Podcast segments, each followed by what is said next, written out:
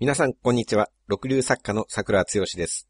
皆さん、こんにちは。鳥かご放送の山本です。よろしくお願いします。よろしくお願いします。桜さん、生放送について言いたいことがあるそうなんですが。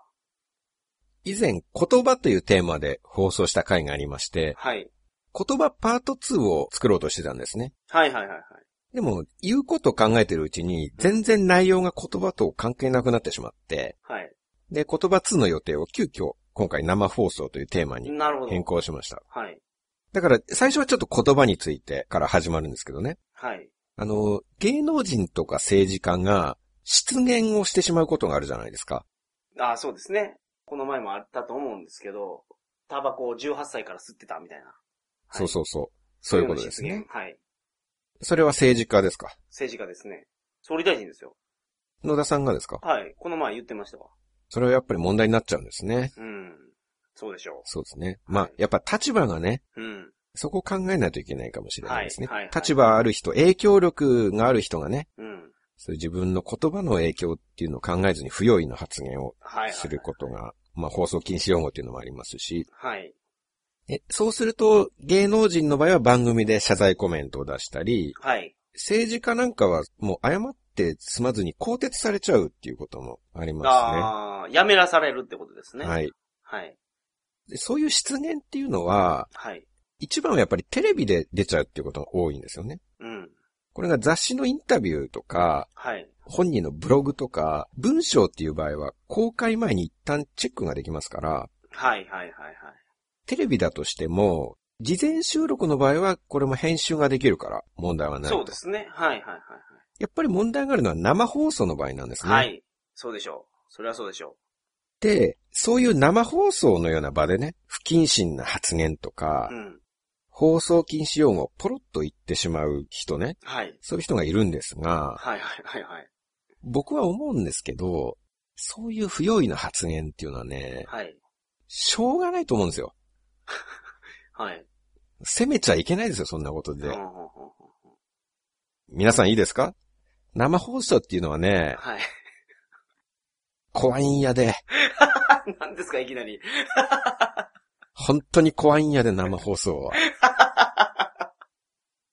うん生放送されてましたね、この前。桜さん、そういえば。ミッツマングローブも近くで見ると怖いんやで。ああ。言ってましたね。すっげえでかいって。でかいんですよ。はい。僕も身長180ぐらいなんでね、はい。普段あんまり人を見上げるってことはないんですけれども、はいはいはい。珍しく見上げるほどの大きさの人が男なのに化粧してるんですよ。はい。隣に座ってたんですけどね、横を見るたびにこの怖い生き物は一体何なんだ？恐れおののいてました、ね。仲良くなりました？ミッツと。そうですね、あのーミッツってあれ、徳光やからミッツなんですか、やっぱり。徳光ってことですか、そうでしょうね。うん。はい。あいつもじゃあ、名字徳光なんですね。うーんそういうことじゃないかと。そんなこと聞いてないんですか？なんでミッツなんですか？みたいな話しなかったんです。ミッツさんこんにちはみたいな。本名っていうのはね、なかなか僕も聞かれると、ちょっと抵抗があるんですよ。ああ、そういうことそれ分かっているがゆえに、はいはいなかなかそういうところまではね。はい。え、そのミッツマングローブでしたっけ？はい。どんな話したんです？ミッツさんね。ああ、ミッツさん、そう。はい、ミッツさんとはどんな話したんですか？うーん忘れました。この、あの、桜さんが生放送終わって、僕と一番初めにスカイプした時に、はい。その時に言ってたの、一番初めに僕に言ってくれたのが、ミツはでかいっていう話でしたからね。うん、印象に残ってましたね、それが。あと、中尾美恵は優しいって言ってましたわ。そうそう。はい。あの、まあ、皆さんいい人ですよ。はいはいまあ、ミッツさんも、その外見の怖さに反比例するかのように、はい。裏ではすごくお上品でね、うん、なるほど。優しい方で。あ、そうなんですか。なんか、ケツ揉んできそうですけどね。桜さんのケツとか。僕ね、ゲイの人に好かれないんですよ。ああ、そうなんですか。やっぱりね、ごつい人がモテる傾向があると思いますあの、ね。ガチムチって言われる。うん、たくましい。はいはいはい、はい。旅先でもオカマがいたりしたんですけどね、バックパッカーでもオカマがいたりして、はいはいはいはい。オカマパッカーって呼ばれてるんですけど、それ日本人じゃないんですか？いや日本人で、日本人宿にいたりしてはいはい。はいはい。でもやっぱり好まれるのは、しっかりしたタイプ。男らしいタイプみたいな感じでしたね。あじゃあ、三つも全然、桜さんには、あの、あれやったんですよ。魅力を感じなかったんですね。まあ逆に中尾美恵はもう、桜さんの魅力にメロメロやったと。あのー中尾さんに対してそういう冗談めかした言い方しないでください。中尾さんって誰ですか？アキラやと思うじゃないですか、それ。三重の方ですね。みえさんですよ、三重のみえさん。はい、はい。すごい人だったんですから。もうやっぱりなんか一回近くなっちゃうと、継承略では呼べなくなりますね。あ、僕とかもう素人です。丸出しですいませんね。ほんま、あの、呼び捨てしまくってます。そうですね。はい。なんか、遠い存在だと呼び捨てにできるんですけど、一回会っちゃったりすると、はい、はい。さんつけちゃいますね、なんか。でも僕とスカイプで話してた時は、中尾美恵さんにはちゃんとさん付けでしたけど、三つは三つって言ってましたよ。三つはでかかった、言って。はい。はい。それは、でかかったということを表現するときには、継承略した方が、迫力ある伝え方になるかなと思って。なるほど。さすが作家さんですね。3、3をつけると、その、ちょっと柔らかい感じになっちゃうじゃないですああ、か。そうですね。でかい怖いっていうのを伝えるときに3をつけたら効果が薄まっちゃう。はいはいはいはい。3つはでかいっていう、このインパクトね。なるほど。あそういうことやったんですか？そこに3は必要ないから。はいはいはいまあ、ご存知の方もいるとは思いますが、はい。はい。先日東京ローカルで夕方5時からの生放送のうん。番組に僕が出演をさせていただきまして、はい。おめでとうございます。お疲れ様でした。あ、どうもどうも、すみません。ワイドショーみたいな、はい。5時に夢中っていう番組なんですけれども、最初から最後まで1時間ですよ。すごいですね。ワンコーナーじゃないですもんね。頭から出てましたからね。丸々1時間ですよ。はいはい。前半は夕刊ランキングみたいな、はいはいその、今日の夕刊の注目ランキングが。あ、新聞を貼り出して、、そこの面白い記事をはい。読み出すと。ほんで皆さんにコメントをくださいっていうやつですね。コメントを言うとはいで後半は僕は白衣を着て、はい。はい。桜剛の科学講義っていうのをはい。はい行わせていただきまして、そんな内容だったんですけれども、はいまあ帰ってきてちょっと、まあどうだったのかと、うん。ツイッターなんかでね、リサーチをしてみたところ、はいはい。見てくださった方の意見としては、はい。まあいろんな評価がありまして、はい。まあまあ面白かったとか、いい評価をもらっていたこともあるんですけれども、はいやっぱり厳しいご意見をね、うん。書いていらっしゃる人もいまして、はいなんだこのつまらんやつは。作家のくせに全然面白くないのと。書いてる人もね、はい。いまして、まあ、その厳しい評価をくださった方にね、うん。ちょっと大変恐縮ですが、申し上げたきことがはい。あるんですけれどもね。はい。どうぞこの場を借りて、おはい。伝えください。お前出てみろと。あのね、あそう言うならね、君一度生放送でテレビに出てごらんなさい。はい。もうね、緊張で気を失わないようにするのが精一杯でね。ああ、そこまで来ますか、やっぱり。そうですよ。自分の発言する内容までとても頭回らないですよ。もう意識を保つのが精一杯やと。その通りです。もう面白いとかつまらないとか、そういう次元の問題じゃない。ただただパニックでしかないんです。はい。出演の依頼が来た時点から、まあ1ヶ月ぐらい前から、はい。もうそこからずっと緊張が始まるんですよ。あ日常生活が常に緊張と共にある、ね。あ。はい。緊張のピークはやっぱり生放送の時ですか？そこに向けてじわじわじわじわとこう、上がっていく。上がっていくわけですよ。いいですね。ちょっとですね。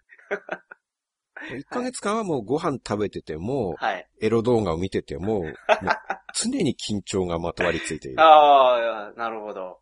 これ旅に出ても逃げられないですからね。ああ、もうその1ヶ月後に生放送が待ってるってなったら、ストーカー以上に緊張感がもうずっとついてきますから、はい。北海道までついてきましたからね。あ、書店屋さん巡りをされてましたもんね。札幌の鈴木野で一人寂しくジンギスカンを食べてたんですけどね。はい。その時も緊張は離れていかなかったですね。うんウニイクラ丼食べても楽しめないんですよ。生放送があるって思うと。もったいない。出演一週間前から緊張で下痢になりまして。ああ。それ、極度の緊張ですよね。下痢になるほどの緊張っていうと。まあ普段はだいたいイベントなんかでも直前にはなるんですけれども。はい。一週間前から。ええもう毎日ビオフェルミン S を飲む生活でした、ね。ああ、成長剤で、腸を整えないと、やってられんと。そうです。はいはいはい。二日前から心拍数が2倍。じゃあ、それいや言い過ぎやと思いますけど、もうそれぐらい緊張してたと。もう二日前から意識は混濁状態なんですよ。えらい仕事受けましたね、ほんまに。そうなんです。それはもうこの仕事の宿命ですね。あ露出を基本的に断れないっていうか、知られてなんぼじゃないですか。あ。まあそうですね。本が出てますよっていう。ええはい。まあそんな非常事態の状況の中でさらに原稿を暗記しないといけないんですよね。ああ、原稿見ながらじゃないですもんね。あの、勇敢にコメントするのはそれは当然原稿は作れないんですけど、はい。当日しかわからないですからね。はいはいはい。一応その科学講義の方は原稿を書いて覚えなきゃいけないんですよね。なかなか頭に入っていかないですよ、そんな状況では。ああ緊張してるから。でも覚えられなかったらもう大恥をさらすことになりますからね。そうですね。前日はもう何も食べれないんですよ。体が食べ物を受け付けない。なるほど。まあ、なんとか力をつけようと思って、弁当屋で夕食にはスタミナ焼肉弁当を買ってきたんですけど、それも一口しか食べれなくて、はスタミナ弁当を食べられるほどのスタミナも残っていませんでしたから、あ。そんなに緊張してましたか？すごいですね、その緊張感。そうですね。当然のことながら前日はもう一睡もできないんですよ。うん。まあ、スタミナ弁当一口しか食べれないぐらいですもんね。布団には入るんですよね。でも、心臓の鼓動が早すぎて、全然寝れないんですよ。はい。電気消して静かにしてるともう、音聞こえるんですよ、心臓の。一人和太鼓状態ですね。そんな感じになってしまうんですか人間は緊張しすぎると。人間はそうなるみたいですね。うんうんうんうんで、まあ、やっぱり食べてなくて寝てなくてじゃもう、明日絶対やばいと。うん。もうこれは何としても寝なきゃいけないと思えば思うほど寝れないんですね。なるほど。体って天の弱だなと。うんうんうん。僕はこの体が憎いですね。はい。ビビりすぎですね。何本言うても。生放送怖いっていうのはわかりますけど、ええそこまでですか？怖くないですか？生放送。いや、僕怖いと思いますけど、怖いでしょ？お化けより怖いですよ、生放送は。まあ、そこはね、僕も、あの、イベントとかトークショーとか、ラジオ放送でも、まあ何でも緊張しますから、ええ。そこは桜さんの気持ちが、まあ、わかるんですよ。うん。その、反発できないんですよね。そんな緊張しないでくださいよ、みたいな感じじゃないですから。そうですね。そういうやっぱりいい方っていうのは、うん。僕は批判しないと思いますよ。山本さんのようなね、はい。こちらの気持ちをさせてくださる方だったらね。うん。それで当然だと思いますよ。はい。はい。ただそのインターネットで検索すると、何この桜剛というかいう作家は、と。全然おもろないやないかと。そうなんですよ。書いてる人がいたということですね。ええこれでよく作家やってられるなと。作家は面白く喋るのが仕事じゃないですからね、そもそも。はい。その文句の意味がそもそもわからないんですけど、うん。まあそんな状態でも結局寝れず食えずですよ。はい。当日、まあ控え室にはお菓子とか用意してくださってますけど、うん。もうお菓子も見るのも嫌なくらい？食欲がないし、はい。そんな状態でそのままスタジオに行ってね、スタジオに行ったらもう見知らぬ人が30人ぐらいいるわけですよ。はいはいはいはい。スタッフの方たちがね。はい。もうみんな初対面ですよ。はい。一人初対面の方がいるだけで僕は緊張しますからね。まあその現場ではもう全員初対面なわけですもんね。そうですよね。で、隣にはテレビでよく見るタレントさんがいて並ばされてね。はい。しかも3つは想像以上にでかいし。でかくて怖いと。この生き物は何だと。はい。で、じゃあ今から生放送が始まりますって言って、はいじゃあはい、1分前ですから始まって、30秒前ですと。はい。20秒前ですと。はいはいはい。これもう死へのカウントダウンですよ。僕にとっては。もう死んでしまうんじゃないかと思ってたってことですかゼロの時に俺は死ぬんじゃないかと思うぐらいですよ。その心臓がどんどん速くなっていくわけですよ。はいはいはい。カウントダウンと同時にね。なるほど。これ1秒0秒になったらもう体が耐えられないんじゃない？か。そんな中で収録が始まってね、はい。それで気の利いたことなんて一つも言えるわけがないでしょ。そんなもうん。そうですね。ん。なんか喋ってる時も、今自分が何言ってるのか分かってないんですよ、もう。すでに。緊張しすぎて。ええここはどこ、私は誰っていう状態です。記憶喪失に近いです。この話をしたらよかったじゃないですか、生放送中に。むちゃむちゃおもろいじゃないですか、この話。僕は、はい。どれだけ緊張して、実はその一週間前から成長剤を飲んでますみたいな話もしようと思ったタイミングがあるんですよね、実は。ああ、その生放送中に。はい。はいはいはいはい。でもね、プロのタレントさんたちが何人もいる中でね、はい自分の話をしていくのは本当に難しいんですよ。あ、入っていけなかったんですね。あのね、僕が喋ってるでしょ？はい。その、一週間前から下痢っていう話をするために、その前段階の振りみたいな話をはいはい自分がしだして、うんうんうんうん。このまま行けばそこにたどり着けるんですけど、はいはい。0.5秒息を繋いだ瞬間にはい、中尾美恵さんがコメントをね、はい。もしくはミッツさんがコメントをね、はいはいはいはい。隣からこう、ぐざっと、はい。ズバーンと入れてくるわけですね。入れてくるわけですよ。はいはいはい。で、そこで笑い声なんかが起きちゃって。うんうんうんうん。で、まあ僕もちょっととりあえず一緒に笑っといて、はいはいはいそうですね。でもやっぱり僕はって言おうとするんですけど、その瞬間に、いつみ太郎さんが入ってきたりね。ああ、なるほど。って言ってる間に、はい。じゃあ、次に行きましょう。第3位はこちらです、みたいな。ああ、次の話題に行ってしまうわけですね。ああ、なるほど。あと1秒くれればその話題に入れたのにってはいいうね。はいはい。なんだろう、もう、その、一瞬の油断も許されない。戦いの場ですよ、本当に。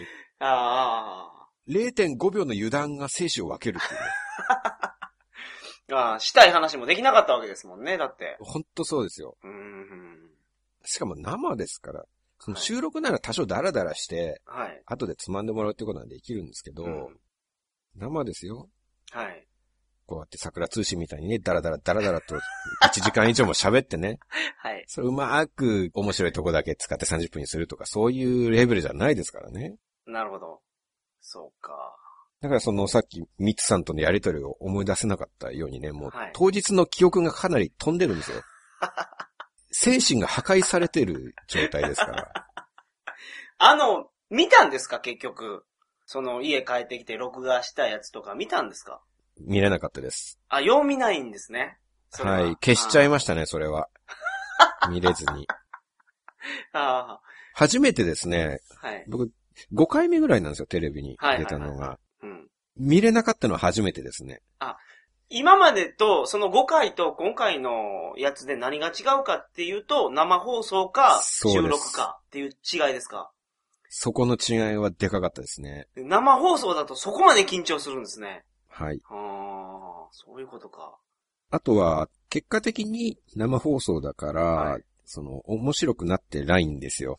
うまく編集してもらえてないかああ、ら、以前の番組は、うまく編集してもらってて、は。はい。そこそこ面白くなってたんですよ。自分の出番が。はい。2秒3秒間が空いたところでも、繋げてくれてね、うまく。はいはいはい。だから見れたんですけど、はい。まあ、今度は、うん、まあ、結果的にどう映ってるか自分でもわかんないんですけど、面白くなってはないだろうと。あれがそのまま放映されてるわけですから、はい。あれ以上面白くなってるってことはありえないわけですからねもう滑っとると。まあ、そうですね。そういうことなんですね。ああ、そうか。見れないって大変ですね。消してしまうほどやったんですね。ですね。う僕はこれでも、こうやって毎週ネットラジオで喋ってるし、ん。はい。イベントもちょくちょくありますし、はい。人前で話をすることって結構慣れつつあるんですよね。ああ、まあ一般の人と比べると全然慣れてるでしょ、それは。はいむ。しろ得意な方だと思うんですよ。はい、はい。それでもテレビの生放送というものに挑んだ暁にはね、暁には。精神が破壊されて当日の記憶すらほとんどないんですよ。ああ、なるほど。それをね、家でゴロゴロしながらテレビを見てね、はい。なんだこの桜剛っていうやつはつまんねえなとか、ツイッターで言ってるやつはもう自分が出てみりゃいいんですよ。なるほど。そういうつまんねえっていうような輩がね、ゲスト出演をもししたらですよ。はい。せいぜいこんにちはぐらいが言えて限界だと思いますよ。あ あ、もうそれぐらい緊張するんやぞと。こんにちはですら噛むと思いますよ。はいはい。むしろ収録前に逃亡するっていう可能性があると思うんですよね。本当にこれ以上緊張したら心臓が止まると思うぐらいなんですもん。まあそうでしょうね。始まりのあのカウントダウンで、そのまま焦点しそうになったんでしょう、だって。はいはい。人の肉体が耐えられる緊張の水準というものを超えてるっていうね、はいはいはい。僕が逃げずにあの場に臨んで、生きて収録を乗り切ったことを称えてほしいですね。よう生きて帰ってきたと。そうそう。生還おめでとうと拍手をしてほしいです。なるほど。拍手っていうのはそういう時にするものですよ。はいはいはい。そういう貴重なものです、拍手っていうのは。はいはい目の前にモニターがあってね、収録中に。はい。はい。大きなモニターなんですけど、はいカメラで撮られてる映像が、そのままモニターに映ってて、はいはいはい。確認できるんですね。そうです、そうです。はい。なんですけど、それが生じゃなくて、その収録ってはいう録時の場合はいはい。は、録画してる場合は。はい。はいはい。それはそのモニターの映像っていうのはちょっと確認するぐらいの意味合いなんですけど、はい。それが生放送の場合はそのモニターの映像がそのまま東京のご家庭のテレビで今現在流れてる映像はいはいなんです。僕が右手を上げるとね、はいお茶の間のテレビの中の僕も右手を上げるんですよ。はい。はいはい僕が緊張と寝不足のあまりゲロ吐いたらね、はい。はい。お茶の間のテレビに映っている桜剛もゲロを吐くわけですよ。そうですね。一瞬のタイムラグもないですよ、ねはいはいはモザイクかける時間もないですよ、当い。然。もちろんもちろん。で、そのままウィキペディアに書かれるでしょ。生放送中にはい嘔吐したと。かかりますね。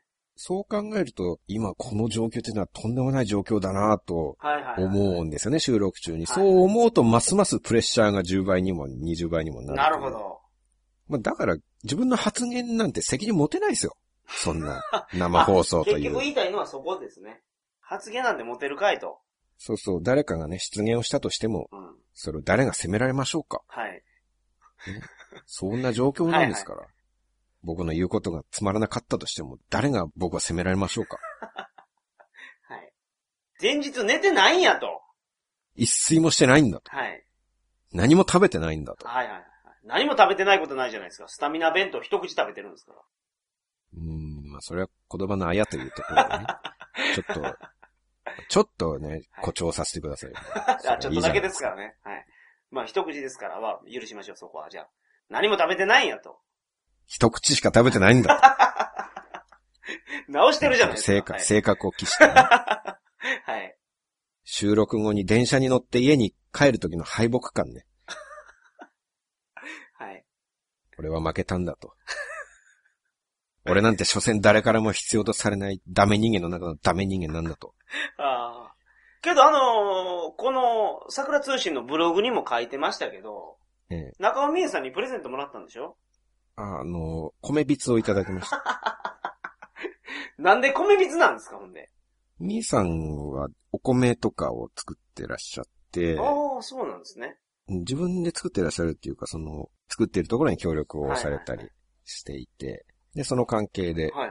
米びつをいただきまして、すごい切り性のいいものをいただきまして、使っております虫がつかないえ、。それって仲良くなったんですか？中尾美恵さんとは。それとも中尾美恵さん会う人会う人に米びつ渡してるんです？それはおそらくゲストの方には差し上げてるんじゃないか。なと出た。は思うんですけど、いはいだからそんな言い方なんですよ。みえさんっていうのはい。ね。はい。でね、本来は、はい。ゲストとしては中尾みえさんと僕の二人なんですね。え、中尾美恵さんもゲストなんですか？ゲストなんですけど、毎週のレギュラーゲスト。なんですか、それは？それ、レギュラーじゃないんですか？レギュラーゲストですよ。レギュラー、あれ？そう言われるとそう、そうですね。レギュラーです、レギュラー。レギュラーでしょ？えっ、と、レギュラーコメンテーターですね。はあ、はあはあの、ミッツさんは司会なんですよ。あ、はいはいはいはい。ミッツさんといつみ太郎さん、いつみ太郎さんっていうのは、えっ、と、いつみ正隆さんのご子息。ああ、そうなんですかはい。横取り40万の。はいはいはい。はいはいはい。横取り40万ちゃうわ。世界は商売商売ですか？はい。はい。クイズ世界は商売商売の中の。ミリオンスロットの中に横取り40万がある。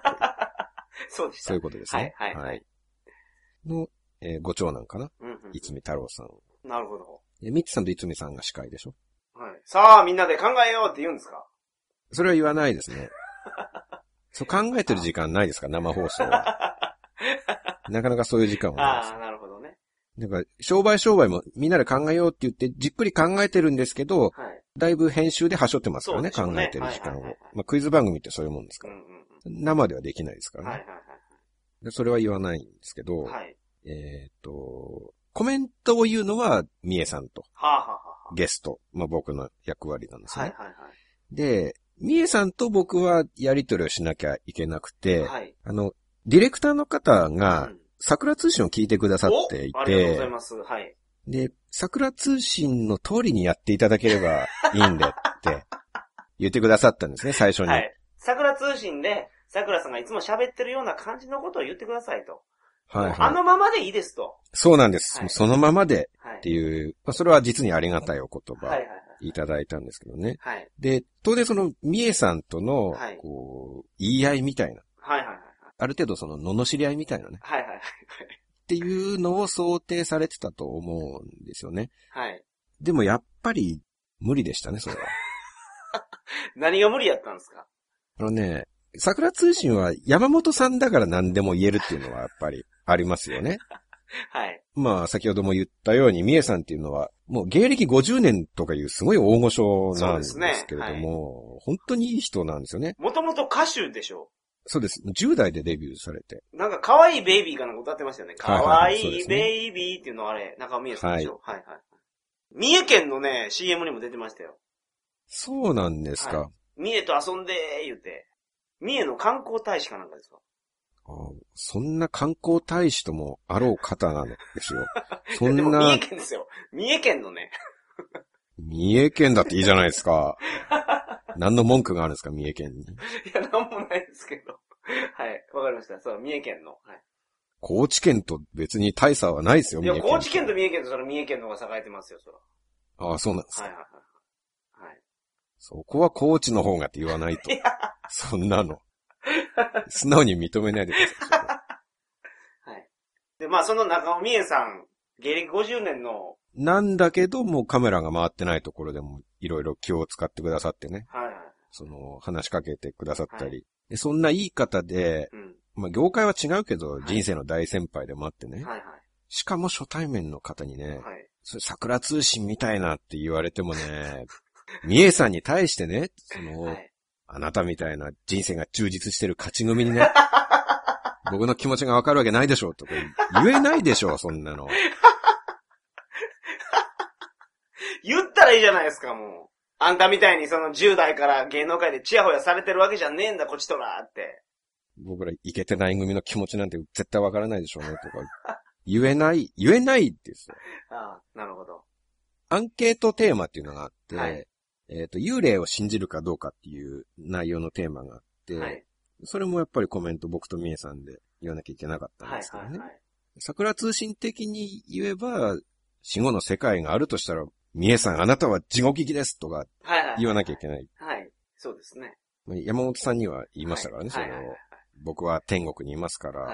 天国から糸を垂らすんで、そうですね。ミエさん、はいそれ登ってきてくださいよとかね、はいはいはいはい。そんな失礼なこと言えるわけないじゃないですか。今日ディレクターさんそれ言ってほしかったんでしょ？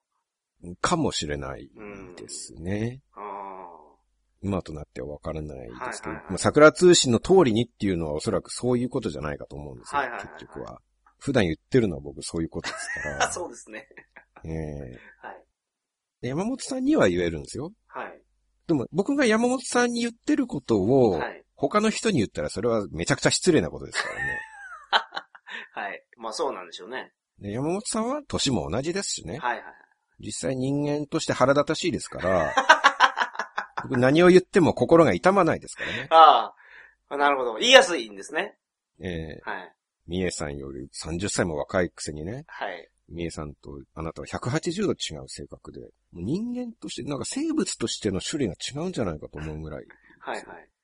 優しいどころか僕に全然敬意を払ってないですからね。あ、僕のことですか？はいはい。そうですよ。ああ、なるほど。もうメールの返事すら返ってこないですか いやら、、最近帰はっ。てるじゃないですか。まあ時間はかかってますけど。いや、帰ってないですえね。ーそうです？あれは、あれでしょ？僕がツイッターで催促したから返したんでしょ？まあまあそうですね。まあそうですね。はい。まあそういうこともありましたね。そういうこともって、それが失礼だと言ってるんですよ。僕催促しなかったら完全に仕方されてたってことじゃないですか。ああ。いや、まあそういうことではないんですよ。どういうことですか？いや どういうことなんでしょうね？あの、ま、皆さん、もしかしたらツイッターのやりとりをご覧になったかもしれなはいいはいですけどね。別に僕、今何やってんのとか、しょうもないメールを送ったわけじゃないですよ。ちゃんとね、桜通信の運営に関してね、はいはいはいはい。重要な内容のメールを送ってるわけですよ。来てましたね。それが、かれこれ一週間になろうというのに、何の音沙汰も ないわけですよ。はい。そんな完全に仕方されてる中でね、ツイッターを見てると、はい。山本さんのバカみたいなツイートがね、つらつらと流れていくわけですよ。はいはいはい。あれを見てる時の腹立たしさといったらないですよ、本当に。あ、俺のメールに返事も書かずに、何をこいつは父もみたいとかいうのをツイートしとるんやと。しょうもないことをね。はいはい。なるほど。まあ、あれはたまたまの事故ですよ、事故。普段はもう桜さんのメールは最優先で返すようにしてますから。今後ともご期待ください。今回も普段のうちであって欲しかったですよ。普段はって。はいはい。普段じゃないですか、今、今まさに。緊急事態やったんです、あれは。や、緊急じゃない、緊急っぽさはなかったですよ。ツイッターの発言とか見てても平穏な感じでしたよ。はいはいはい。そういう装ってたんですけどね。メールの返信を催促させてね。はい。まあ、その、過去放送の販売なんかでは、山本さんは遅かったら催促してくださいねとか言ってますけど、はい。それはその、リスナーの聞いてくださってる方たちに対してでしょ？はい。僕は、その、桜通信のメインの相手なわけじゃないですか。そのうですね僕ですらツイッターで返事を催促しないといけないんですか？山本さん返事くださいって。いや、たまたまですって、だからあれは。次からは大丈夫やと思いますよ。ただ、遅れることがあったらまた催促ください。それ次から大丈夫に全然なってないじゃないですか。あの、桜通信の過去放送をご注文してくださってる方も全くこれと同じシチュエーションやと思うんで、遅いなと思う方は、あの、メールで 催促いただければと思います。はい。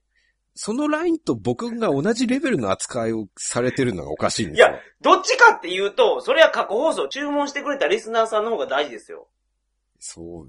それはその、そう言われたら桜さんもそうですって言うしかそれはいなでしょ。言い返せないですけど、心情的には納得いかないものがありますね。そんなことないですよ。僕の方が大事ですよ。って言えないですよ、それは。言えないでしょ？はいはい。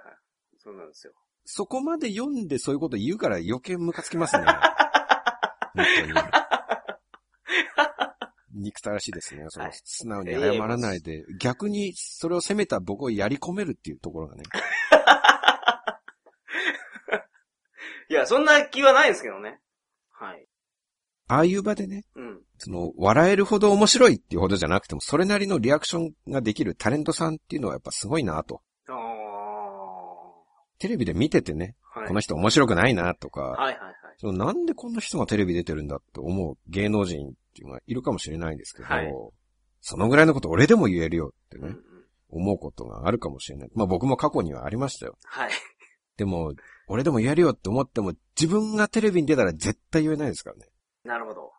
白木屋で飲んでるのとはわけが違いますから、はい。AKB とか、アンチ AKB って結構多いと思うんですけど、はい。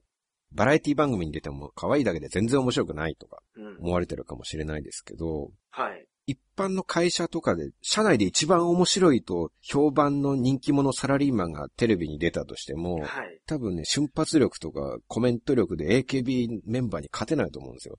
それはね、僕も本当にそう思います。そうでしょ、うん。プロの人とか、その、まあ、お笑い芸人とか見てたら、もうやっぱりめちゃめちゃすごいなと思いますけど、ダウンタウンデラックスとか見ててもね、はいあの、まあ、ひな壇番組でも何でもいいですけど、コメントみんな気が利いてますもん。そうですね。それが早く出てくる。スパーンと出てくるのはやっぱすごいなと思いますわ。瞬発力が本当すごいですよね。はい。本当にそう思います。関西のテレビではチュートリアルさんと一緒だったんですけど、はいはいはいはい。ビーバップハイヒールっていう番組。ハイヒール桃子とリンゴがやってるんですかはい。司会でね。はい。で、ゲストがチュートリアルさん。ではいチュートリアルの福田さんっていうのは、はいツッコミの方で、はい。なんとなくそんなに面白くない人みたいなイメージが一般的な。まあ、得意がごっついですからね。そうですね、はいはいはいはい。そういう感じで見られてると思うんですけど、うんうんうんあの人のツッコミの速さっていうのはビビりましたね。瞬発力がもうものすごいんですよ。はいはいはいはい。普通は相手の言うことを聞いて理解して、で、それに対して自分が何言おうって考えて喋ると思うんですよね。はい。で、そうすると間が空くし、うんこの桜通信でもそうやって間を詰めたりしてるんですけど、はいはいはい。それをこっちの言葉が終わるか終わらないかぐらいに突っ込みが入ってくるんですよ。はいはいはい最後の一文字に被るぐらいのスピードはい。ではいはいはい。突っ込みが入るんですよ。それはなんかもう天才じゃなきゃできないレベルだと思うんですよね。うんまあ、あの辺のお笑い芸人って全部そうやと思いますよ。そうですね。うん。テレビで見てるだけじゃそれがわかんないですけどね。なかなか。ああ、なるほど。そういう発見はありましたね。はい。テレビを見る目が変わったというははか。はまあ今回に限らずですけど、それは。ははい。という感じで、なるほど。今回は以上となります。はい。満足しましたか？まあ、そうですね。はい。全然してなさそうですけど。はい満足しちょっとてください。、なんか、弁解に終始した感じで。うん。はいはいはいはい。ちょっと複雑な思いなんですけどね。まあいいと思いますよ。はい。はい。失礼しました。いや、満足してくださいよ。はい。満足しました。そうですか。はい。それでは皆さんまた来週。さようなら。桜通信を聞いちゃうなんて、あなたたちセンスいいよね。そんなにセンスがいいんだから、きっと今週も楽しく過ごせるはずだよ。今週も一週間頑張ろうね。提供は鳥かご放送でした。あいつらほんま理屈っぽいし怒りっぽいしでかいことばっかり言うとるしほんま。相方は相方でうなずいてるだけのエセ男前のチャラ男やし。宗教、政治、映画とか悪口ばっかりほんまろくなやつやないで。